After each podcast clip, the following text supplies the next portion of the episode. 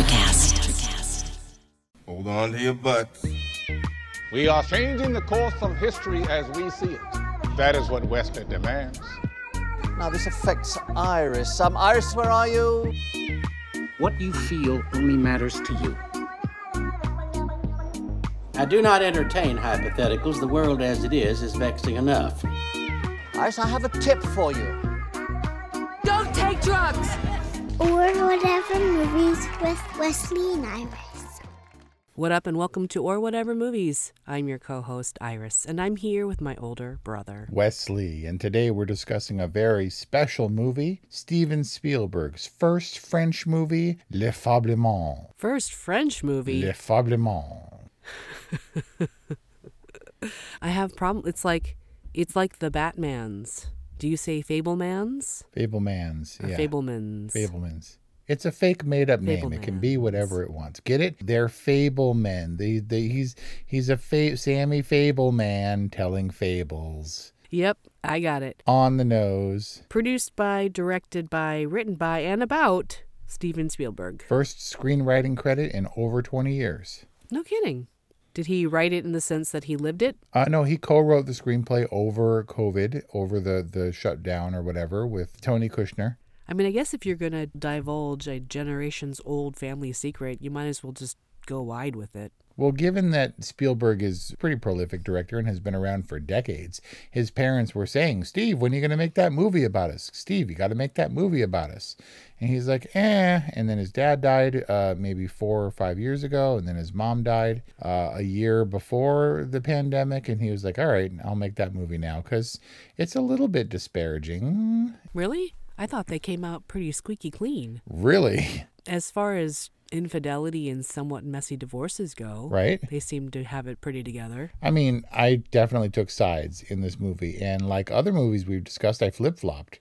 My loyalties definitely shifted throughout the course of the movie. Like most recently in The Banshees of Inisherin. Exactly. So, are you in Camp Mitzi or Camp Bert? I don't know that I officially landed in any camp. All I know is that Paul Dano, as which is the correct pronunciation, by the way, I learned. What? Yeah. Not Paul Dano? Nope. Paul Dano as Bert. His silence immediately kind of struck me. I was a little bit put off by it. Whereas Mitzi, the mom character, is definitely the dreamer. I called her uh, Momily with with equally terrible hair, like tornado proof hair. But I kind of grew to hate Paul Dano's character in this movie. He was so passive and like, well, your mother and I have had troubles and I want her to be happy. It was very Eli Very Eli. under the surface and i hated his passivity and his just like I, there's got to be a jewish word for him i mean he's a smart guy and a tinkerer and stuff but he was just so hen like not henpecked even he was just so what's the word Doormat. well yeah but also the the word where you like don't mind like watching your wife get boned by other dudes cuckold cuckold that's what it is Cuckold. yeah Dictionary. Cuckold. The husband of a f- unfaithful wife to make a cuckold of. Wow, good word, Wes. And he's so frustrated. Just take an active role in your life, you douche. And then Mitzi went off the rails and boned Seth Rogen. And, you know, it's, Off screen. yeah, but it's hard not to take Sammy's position where he feels the betrayal and starts to ignore her. And then her mom dies, which was like the realest scene in the movie, I think. And hmm. like it actually made me feel for her, but it also began her spiral into madness. Like the the hmm. phone call, mm-hmm. oh man. And, I'm pretty sure she went nuts. And as she started to fall apart, I was like, this is kind of your own doing. Like, I get that you're a dreamer and stuff happens to you and you realize its significance and you can justify it by saying that you're flighty and arty and not grounded and you live your life on a whim or whatever. But also, she was a mess. And that made me not like her. And thankfully, Benny, Uncle Benny, was out of the picture, uh, you know, after they moved. And so I couldn't hate him anymore. How could you hate Seth Rogen? Well, if he breaks your family up, He's all goofy and like trying to buy Sammy's love Seth Rogen is kind of Seth Rogen, and he just changes beard length and hair length. and like dials up or down Jewishness. I mean, this is, I think, perhaps more than Steven Spielberg's autobiography. It's a it's a story of growing up Jewish in the 50s and 60s. Yeah, hard road to hoe unless you're saved by the magic of your own filmmaking. Hmm. It made me wonder. The vast majority of Spielberg's movies that are commercial hits are very clearly centered around Christmas. Like he hasn't made a Hanukkah movie. You're right. I wouldn't necessarily call Munich a Hanukkah movie or Schindler's List a holiday movie. Well, right. I don't know. Maybe there's some commercialization in a like a family style Spielberg director releasing movies at Christmas time. It's just the way it is. I don't know. Maybe he was converted by that girl in the bedroom. Well, what, from what I understand, Hanukkah really isn't the highest of Jewish high holidays. It's just kind of become more part of public consciousness because it gets conflated with Christmas. Hit us up at our hotline or email to let us know about Hanukkah and Jewish holidays. Also, it's just the good. It's just a good time. Christmas is also conflated with award season, and whether they're good or not, Spielberg's movies come out as awards contenders. Prestige Pictures, at least, is the only way that you can angle the Fabelmans. Because, boy, this movie came and went like nobody's business. The Fabelmans is intensely personal, obviously, for Steven Spielberg. If you don't know and guess that this is based on his life or whatever, then I think you're missing like a key point of this movie. But he's in a little bit of a slump, and by a little bit, I mean a broad 20 year career slump. You know, he's got like a few peaks here and there, but nothing like Schindler's List, Jurassic Park style fame and, and everything Saving preceding Private that. Ryan. So he puts out his little personal movie at a modest Spielberg budget of 40 million and and I think worldwide he got maybe 8 million back. Ooh. I mean just Spielberg's name alone should command more than that. So I don't know how justified he is in telling his big bad family story. It was it was a little bit meandering. We're following Sammy a lot of the time and, and I guess that makes sense, but if we weren't following Sammy as Spielberg and looking for the formative elements of his filmmaking career or his notoriety, you'd be like, this is meandering a little bit, right? It's not a given. There were some weird things because weird things happen in families. And the, the nail cutting ambush scene I mm. thought was one of the mm-hmm. most awkward ever on film. Mm. And then we got to the Christian conversion sex scene. And then I decided that was the most awkward scene in film history. Those stranger than fiction moments had to have been direct lifts from his real life, right? Yeah. The kid who played Sammy, along with Seth Rogen, because Spielberg was crying kind of a lot during the filming of this movie, apparently. And so the Sammy kid, the actor, would go to him and be like, Hey, did this, you know, I want to get some motivation for the character. Did this really happen in your life? And Seth Rogen would be like, Hey, Steve, this really happened? And 100% of the time he'd say yes. And then the awkward dinner table scene happened, and I was I decided that was the weirdest, most awkward scene in cinema history. The one where the mother insists that Benny is not their uncle. Oh my goodness. Later on, I was thinking, was there some kind of subtext of Benny is one of their dads? Um, I'm not sure about specifically their dad, but it wasn't a surprise. I but even I saw that coming. Like I was, he's around an awful lot, so much so that they had to clarify, probably in that scene, that Benny was not actually a part of the family because he's there all the time.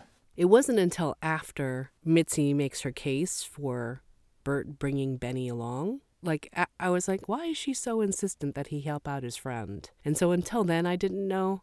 But then after that, it became pretty crystal clear. Yep. This had to have been cathartic for Spielberg. I guess I'm not surprised that he would be emotional throughout the filmmaking process. It does seem like he digs pretty deep. I was curious to know the man behind so many of my favorite cinematic moments. What are you going to do? I mean, he's 75 years old. In a way, it kind of felt a little swan songy for me. Like he was like saying, "Well, what story would I do I need to tell that I would kick myself if I didn't?" That seems like end of career death movie knell to me. Ironically, ending on the the embarkation of his movie career, where he's like skipping all "It's a Wonderful Lifestyle" through the studio backlot. yeah. Kind of going into this like blissful, inspired place of what cinema is meant to him. It just it feels very it portends like end times for for Spielberg, and I'm not sure if that's like a, a subconscious thing or what. It was a little sad. He's the John Ford character, all battle worn and eye patched, and get the hell out of my office. Ah, David Lynch steals the whole show. Obviously because this so closely mirrors real life or his experience spielberg's experiences do you know anything about the david lynch uh, cameo and what it took to get him on board No, tell me. so laura dern david lynch not regular but she's been in a few and obviously been in a few spielberg movies herself most notably jurassic park he had to coerce laura, laura dern to get her to coerce david lynch and he was like all right i'll do it but i got to get my outfit two weeks early so i can live in it and, and get feel at home or whatever and and, and I, I need cheetos on set at all times. So he had cheetos brought in and that's what it took to get him but multiple calls over you know a long time to get him to agree. And then after filming was done he's like may i may i take this what's left of the bag of cheetos home with me? And they were like sure david lynch thank you for coming. Wow, man likes his Cheetos. yeah. I'm wondering the, the Cheetos puffs or like the flaming hot. come on. Do you know that you can buy Dorito dust and like put it on stuff? did you know like you can make dorito dust for a fraction of the price probably I love me some Cheetos. I think if I ever have a, a talent writer, it'll be I need a safari jacket two weeks in advance and unlimited flaming hot Cheetos. right? But if you're gonna do that role or whatever and he's gonna be weird and frankly it took until reading the movie poster to know that it was john ford. I get that he was a you know a, like a legendary western director and john wayne and the searchers and all that good stuff. I have no notion of who john ford is because he existed a million years ago. But if david lynch had been like eating cheetos while while uh, yelling at him and had like orange finger dust like orange fingers during the scenes it wouldn't have been out of place for that character uh, but I was going to say that Cheetos maybe not the best, not, maybe not the best snack to have on a film set. No, it's like eating Nutella. No matter how careful you are, something is going to get marked. Oh man, David Lynch, not even the craziest character in this movie. Definitely Mitzi. No, rivaled by Mitzi. I mean, Mitzi. I don't know if Mitzi was crazy. I think Mitzi was just more of a clown. That was supposed to be charming and endearing, but it felt artificial to me. Really, so the, her performance felt like it was a wrong note, or that's who Mitzi was, and that theatricality of an artist, I guess, is what she was. It was, I mean, because we've talked before about the different styles of filmmaking and uh, actresses in this, you know, 50s and 60s that mom loves. It's a very different style of acting. There's like a wilting thing and like a strong and like, oh, Bruce or whatever, you know? And in a way, she was emulating that. And I couldn't tell if it was awkward and out of place or remarkably spot on. In a way, like, don't get me wrong, the characters kind of bothered me because they were real people with real flaws and we saw all their flaws displayed on screen. But Michelle Williams is, I believe, is extraordinary. And if that was the sort of vibe of a 50s housewife who was an artist, uh, kind of a failed concert pianist or whatever, and she's grand and she's dreamy and, and probably emulating a lot of the movies that she's seen. I don't know, to, to channel that in a way that Michelle Williams definitely would have had to research that and put that on. If it's a very specific style of acting, I thought was great. She is the one of the best actresses of her generation with the worst hair consistently. What's Michelle Williams' best movie? Um, probably the one that Spielberg saw her in that was, uh, you know, I mean, she was great in Brokeback Mountain. She was great in Blue Valentine specifically. He saw that movie, which is already probably 11, 12 years old, and saw her as the person to play his mother character in this movie that's been gestating for, you know, decades. I agree that there was a certain level of 50s affectation to her to her role that brought a lot of authenticity to it.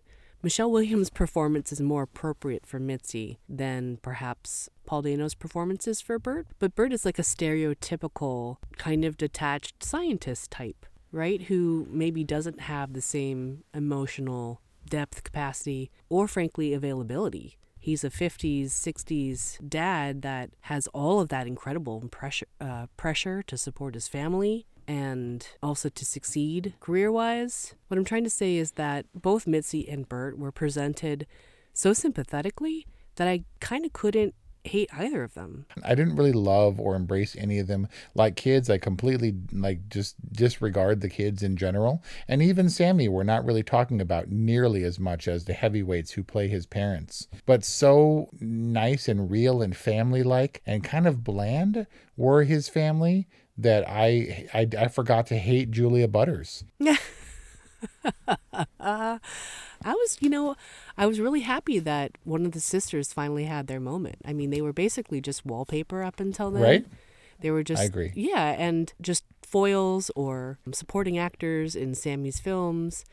And so when Reggie Fabelman finally gets her moment, I was like, oh, who's that? Wait a second. Of course you have to give Julia Butters her monologue and her and her time to cry. Yeah. It was a sweet moment. Um, it was a sweet moment, and it was it was an important moment for I think the kids to kind of come into their own for their for them to have a, a conversation on their own that didn't revolve around filmmaking or their parents. Yeah. There, there was a de- decent balance of family stuff, and the family they were a real family. Like they were like together a lot, and they were all up in each other's business. And it wasn't like you know go outside and be gone until the streetlights come on. But it was kind of like that. Like it was a balance of very much in the family dynamic, and we knew all the intricacies of the family life. And then we would go out and shoot the the eight millimeter war films and stuff, and be at school and all Karate Kid and Cobra Kai and stuff. Cobra Kai. This is the second re- second review in a row. Dude, Karate Kid all the way down to the beach scene with the bit with the big blonde bully. Beach scene. Yeah. Oh, at beat on at Ditch Day. Yeah, it was a very Karate Kid thing. But they seemed like very hands-on, involved, and present parents. They're at all of his film screenings. They're at all of his film shoots. You know, they're having family dinners, and and maybe that's just a contextual thing because our parents weren't like that. But they seem very involved. I mean, to clarify, mom had hearing difficulties and then dad later developed hearing difficulties. So there was a layer of removal to our like all in hands on family stuff. But they definitely came to our Milli Vanilli theater dance parties and stuff and we're all on board. And we never wanted for being able to try different stuff or go different places and basically do whatever we did with wanted to do with them bankrolling us. And they were present. And Mitzi was present until she pieced out and like went home with Uncle Benny. Went all lost daughter and was like, "Peace, my children." Right? Just like like somehow in a weird justification way. Well, I'm an artist and that we do flighty stuff like that. But they made sure to show what good parents they were. Even poor beleaguered Bert. Uh, you know, eventually he's like trying to dissuade him from, you know, a hundred dollars, Sammy, for a hobby. And then later he came around and was supportive or whatever. But Uncle Benny was also supportive. He's like, You're gonna break your mom's heart. Here's an expensive movie camera, go film. And you know how you can Yeah. tell that Mitzi was a good mom? How She cooked eggs in a cast iron pan. That's like is that the right way to do that's it? That's domestic magic. Do you know how like non-stick cast iron pans aren't? If you can cook an Yeah, egg in a cast iron pan and not have it stick, you're magical. But she was all struggling to get it out and all frustrated serving Still, them. it worked. Just the balls to be able to do it lent to her air as a as a strong, willful mother. Maybe it was like a highly seasoned cast iron skillet It would have to be, which only moms can pull off. after like years and years of usage. Exactly. Of dedication and care. Bert didn't come around. In his Well- last scene with Sammy, he's like, I should have put my foot down years ago. But he's he's still trying to connect emotionally and he's still present is what I'm saying. He wasn't really never not present. He just didn't he just was sort of hapless, I think is the word, with his gray slacks and and little skinny tie or whatever. And it's just like, come on, dude. And like be aware. And he was more he was aware and and ultimately when it came down to it, he was still still present. Uh, Spielberg apparently the dad took the brunt and blamed himself publicly to the family for the divorce, and Spielberg and his dad were estranged. So it's a difficult relationship. Sammy and his dad they reconciled, and even Bert and and Mitzi in real life, the real the real people, neither of whom were named Bert and or Mitzi, uh, became friends again. But Spielberg was estranged for his dad for like 15 years. Maybe not entirely, but they definitely had a strained relationship, which uh, which they got over.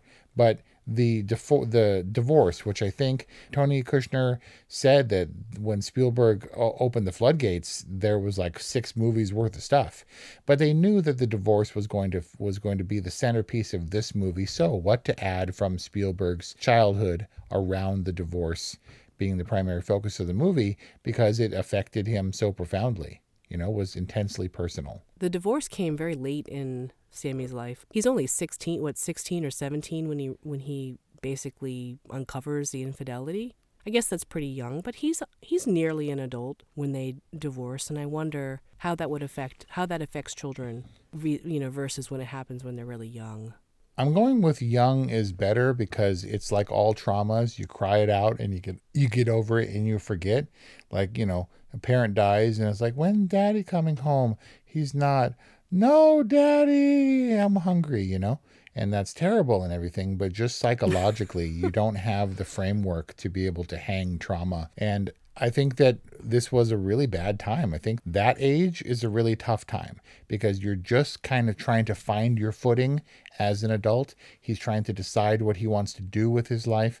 The family dynamic uh, and that framework kind of helps him develop his own strengths and passions and and is a you know something to fall back on. And then when the, your foundation is, is compromised, it messes with you. And his filmmaking, despite the fact that that's how he ultimately caught his mom, was also the thing that saved him, that that made him have a new friend and all that junk and and saved him from getting his ass beat every day, but it messed with his ability to follow his dream or whatever because everything that he had used as a springboard was in jeopardy, was in question. Meaning the filming or his well, family? his family fell apart and he didn't want to make films anymore. right. It just it bleeds into everything. Or so I am told or I infer or glean, having never been the kid of divorced parents. Yeah. I mean, I think a lot as a mom. How old is too young or how young is too young to know that your parents are people, right? This is a coming of age story where you learn, where our main character learns that his parents are people who have real needs, needs that are separate and apart from his needs and the family's needs. I mean, can you begrudge Mitzi for acknowledging her needs? I mean, isn't that basically what the crazy uncle was saying to Sammy? Is that art's going to tear your family apart and it's going to become your obsession and nothing else will matter? Uncle Boris, who appears like a like a magician, drops knowledge and pieces out, He was literally like a like a carny magician. right? He just showed up and then he was gone. Uh, for Spielberg, figuring out that your parents are people, maybe in his mid 70s, but uh, you know, he looks back on characters and sees who they were or whatever, and that's how it's represented here, uh, which I think was the strength, if there is a, a real strength of the Fabelmans, is his ability to see his parents and all their quirks and dynamics as imperfect people, but interesting people nonetheless. I mean, Mitzi, not Bert, because Bert was, you know, like a boring tool. And you go, boo, Mitzi, find yourself, be happy or whatever. Go dancing away into the, into the your, uh, you know, your marriage breaking relationship. But she died. Leah Adler uh, died taking Uncle Benny's last name and had a restaurant in LA that's still open and I guess found that happiness. Um, both interesting people, I suppose, in their own regards, just maybe not together, which is the unfortunate truth I hear of life sometimes. Yeah, I mean, people talk about soulmates, people talk less about being chronically mismatched. And maybe that was their fate. I can't um what I can't wrap my head around is what I take away from Bert, which is that love sometimes just isn't enough. Like it seemed like his approach with Mitzi, and now I'm just talking like love and relationship stuff, but it seemed like his approach was I, if I just keep loving her, it'll work out. And he, he didn't it, did, it seemed like he never stopped loving her. And it's sad. I mean, but it wasn't like it wasn't like things were happening to him either. He tried hard. He was just in a different frequency. You know, I, I I'm mean to him. Whenever I'm mean to him, he buys me a dress. It's like, ooh, like in a way that's sweet or whatever. And you're just kind of like, he's st- good old steady Bert, but I need more. I'm going to go take this dress and, and seduce Uncle Benny with it. Hmm, come on. It's what happened. Was was Mitzi trying to tell Sammy that they never did it? Was that mom speak for we never had sex? Yeah, that was a weird thing where you don't really like want to talk about your you know you talk about the birds and the bees and you tell your kids but that doesn't mean you want to know about your parents birds and or bees. It's not a justification to a little kid. It's not like oh it's better because there was no penetration. It's like it's Has- not okay. Has mom told you her deep dark secret? uh the one that you're going to air publicly on or whatever movies The one that she says she's going to take to her grave? uh probably not but i don't know I'm assuming it has something to do. You're all scared. Look at you. Yeah. Because it because mom's deep dark secret, based on the framing of this conversation, likely has to do with her vag, and I want nothing to do with that topic. Ew, uh, I don't know, but you're making it weird. I'm just saying, um, a, a woman's heart is an ocean of secrets, and it's a and it's a little bit of an inappropriate burden to put that to put those secrets on your children. Dudes aren't meant to know the ocean of secrets. Is there one though? Is there like a weird secret that you know that I don't? Maybe. so is this Spielberg coming out of his slump? I don't think so. Not commercially, unfortunately. Because look, his movies over the last 20 plus years have been, some of them have been good movies. It's just you can't ride that crest forever. He's still trucking along and he's a legacy filmmaker, and we all love him, even though we scorn some of his movies. This movie didn't make a dime. But I remember when we talked uh, about uh, David Fincher and Mank and how specifically Mank was a movie made for David Fincher Yep. all the authenticity. Spielberg's set director got all the old Spielberg 8mm movies that he shot. He pored over them, dutifully recreated. Steven Spielberg said he the trippiest part was walking into his living room from 1954, recreated like down to the. Nobody knows that stuff. This movie was made exactly for Steven Spielberg.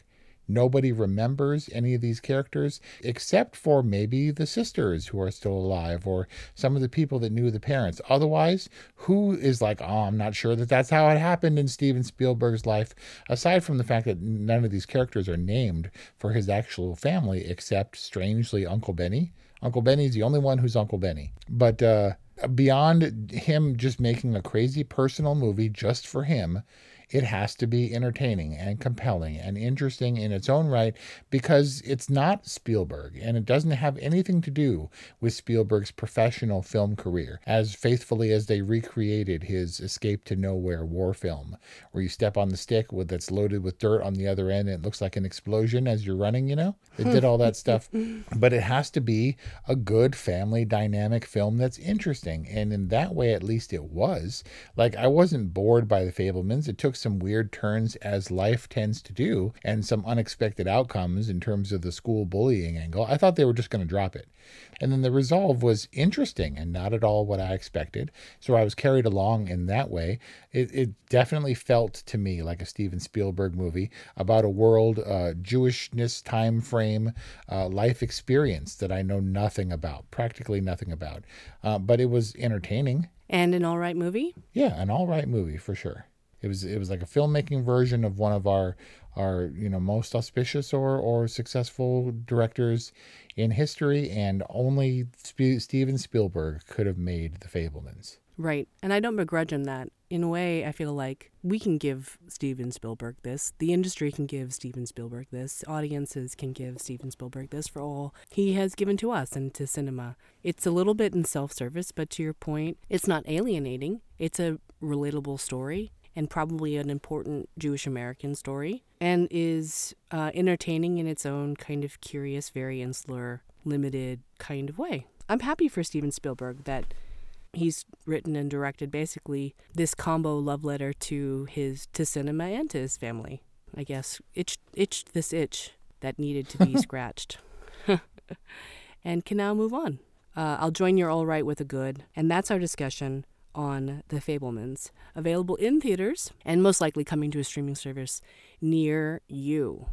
We've also discussed other Sp- Steven Spielberg films, including Ready Player One, Jurassic Park, and Hook, all of which you can listen to at orwhatevermovies.com or wherever you get podcasts. If there's another Steven Spielberg film that you'd like for us, your hosts, Iris and Wes, to discuss, please let us know. 818 835 0473 or whatever movies at gmail.com at or whatever movies. We hope you enjoyed this review and we'll see you next time.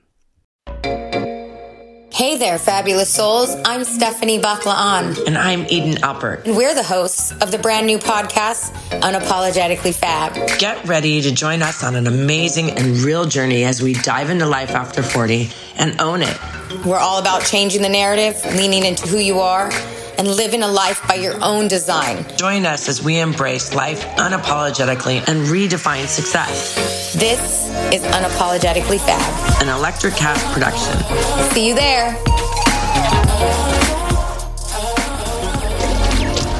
Electricast. Hi, I'm Mark. And I'm Peter. We're the founders of Electricast Media, bringing you great podcasts like Nightmare Road Stories, Tech Talk Revolution, and Bodacious Minds. Electricast networks include Ruby for female empowerment, the Best Business Network, and GPN for geopolitics. We built this company to create community and amplify diverse voices, and we really appreciate your support. So keep listening to Electricast podcasts and hear the culture. Electricast. Electric